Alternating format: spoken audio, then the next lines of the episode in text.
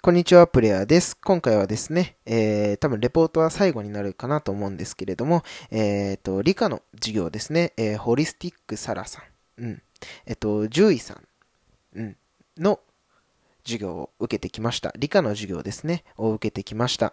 はい、ということでですね、えっ、と、サラさんはね、あの、今回初めてね、あの、僕は、すいません、あの、今までちょっと聞いたことがなくて、うん。で、今回あの、コメントをいただいて、あの、ぜひ理科の先生お願いしますということでね、あの、理科の授業をしていただきまして、はい。あのありがとうございました。うん。あのすごくね、あの、嬉しかったです。うん。あの、コメントもね、残してくださって。うん。あの、理科のね、授業をね、聞いてきたんですけれども、もともとね、こう、サラさんは、あの、先生をね、うん、あの、早稲田、早稲田アカデミーだったかな？の、小学生のね、先生の授業をされていた、先生の授業じゃないな。小学生のね、先生としてね、あの、働、働いていたね、あの、経験があるってことで、あの、すごくね、あの、勉強になりました。すごくあの、わかりやすい、うん、内容でしたね。うん。本当にあの、僕ね、勉強苦手なので、うん、あの、ああやってね、こう、わかりやすくね、教えてくださるとね、あの、すごく僕自身もこう、話がスッて入ってきやすくてね、あの、勉強にも打ち込めるのかなっていうふうにね、思いました。で、お話の内容としてはですね、まあこう、お子さんのね、こう、どういうふうな、こう、なんて言ったらいいんですかね、えー、勉強の仕方をさせていったらいいかみたいなことをお話しされていて、まあこう、サラさんはね、こう中学生と小学生で、まあこう、どちらをね、選びますかみたいな、どちらのね、教室の先生になりますか？みたいなね、選択を受けた時に、まあ、小学生というふうに答えたらしいんですよね。まあね、やっぱり、中学生か小学生かって言ったらね、やっぱり僕自身もね、中学生の方が難しいのかなって、うん、勉強自体は、やっぱり中学生の方がレベル高そうだなっていうふうに思ったんですけれど、やっぱりそれ以上に、こう、年齢的な部分で、小学生の方が難しいっていう風にはね、おっしゃってましたね。うん。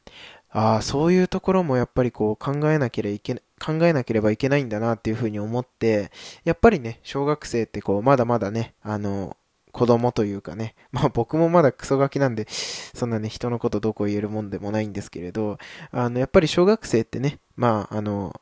はしゃいじゃう部分、はしゃいじゃうね、年齢じゃないですか。うん。まあもちろんそれがいいところなんですけれども、まああの、授業中だったりとかね、まあ集中して聞いてもらえないこととかね、まあ多かったみたいで、あのサラさんがですよ、うん、あのすごくこう優しそうな声で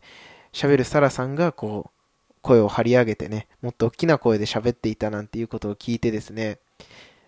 まあ僕自身はすごくびっくりしましたね。うん。やっぱりこう、勉強内容以上に、こう、子供をね、育てる、うん、っていう部分は、うん、すごく難しいんだなっていうふうにね、まあ僕はまだ、あの、親にね、なるような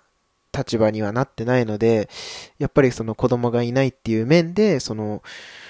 あの、なんていうんですかね、ちっちゃい子の教育っていうものはすごく難しいんだなっていうふうにね、すごく感じましたし、うん。まあ、やっぱり、それをやってきた僕の親とかね、まあ皆さんね、パパさん、ママさんの方もいらっしゃると思うんですけれど、改めてそういったね、方々に対してね、こう敬意というかね、すごく、うん、なんか尊敬の念がね、改めて生まれたというか、うん、やっぱり子育てってすごく大変なんだなっていうふうにね、うん、思いましたね。うん、なので、そうですね。まあ、親にありがとうって言えるようになれ、なれるといいですね。はい。ということでですね、今回は、えー、サラさんのレポート、理科のね、授業のレポートを提出させていただきました。えー、そしてですね、えー、長々と、えー、レポートの提出をしてしまって申し訳ありませんでした。あの、一週間ぐらい前にね、あの企画自体は終わってるんですけれども、あの皆さんのね、えレポートをしっかりね、提出したいなっていう風な思いでですね、あのまあ、結構長期間にわたって、えー、レポートの提出をさせていただきました。はい。えー、本当にね、えー、ご参加くださった皆さん、ありがとうございました。ではですね、え、また次のラジオでお会いしましょう。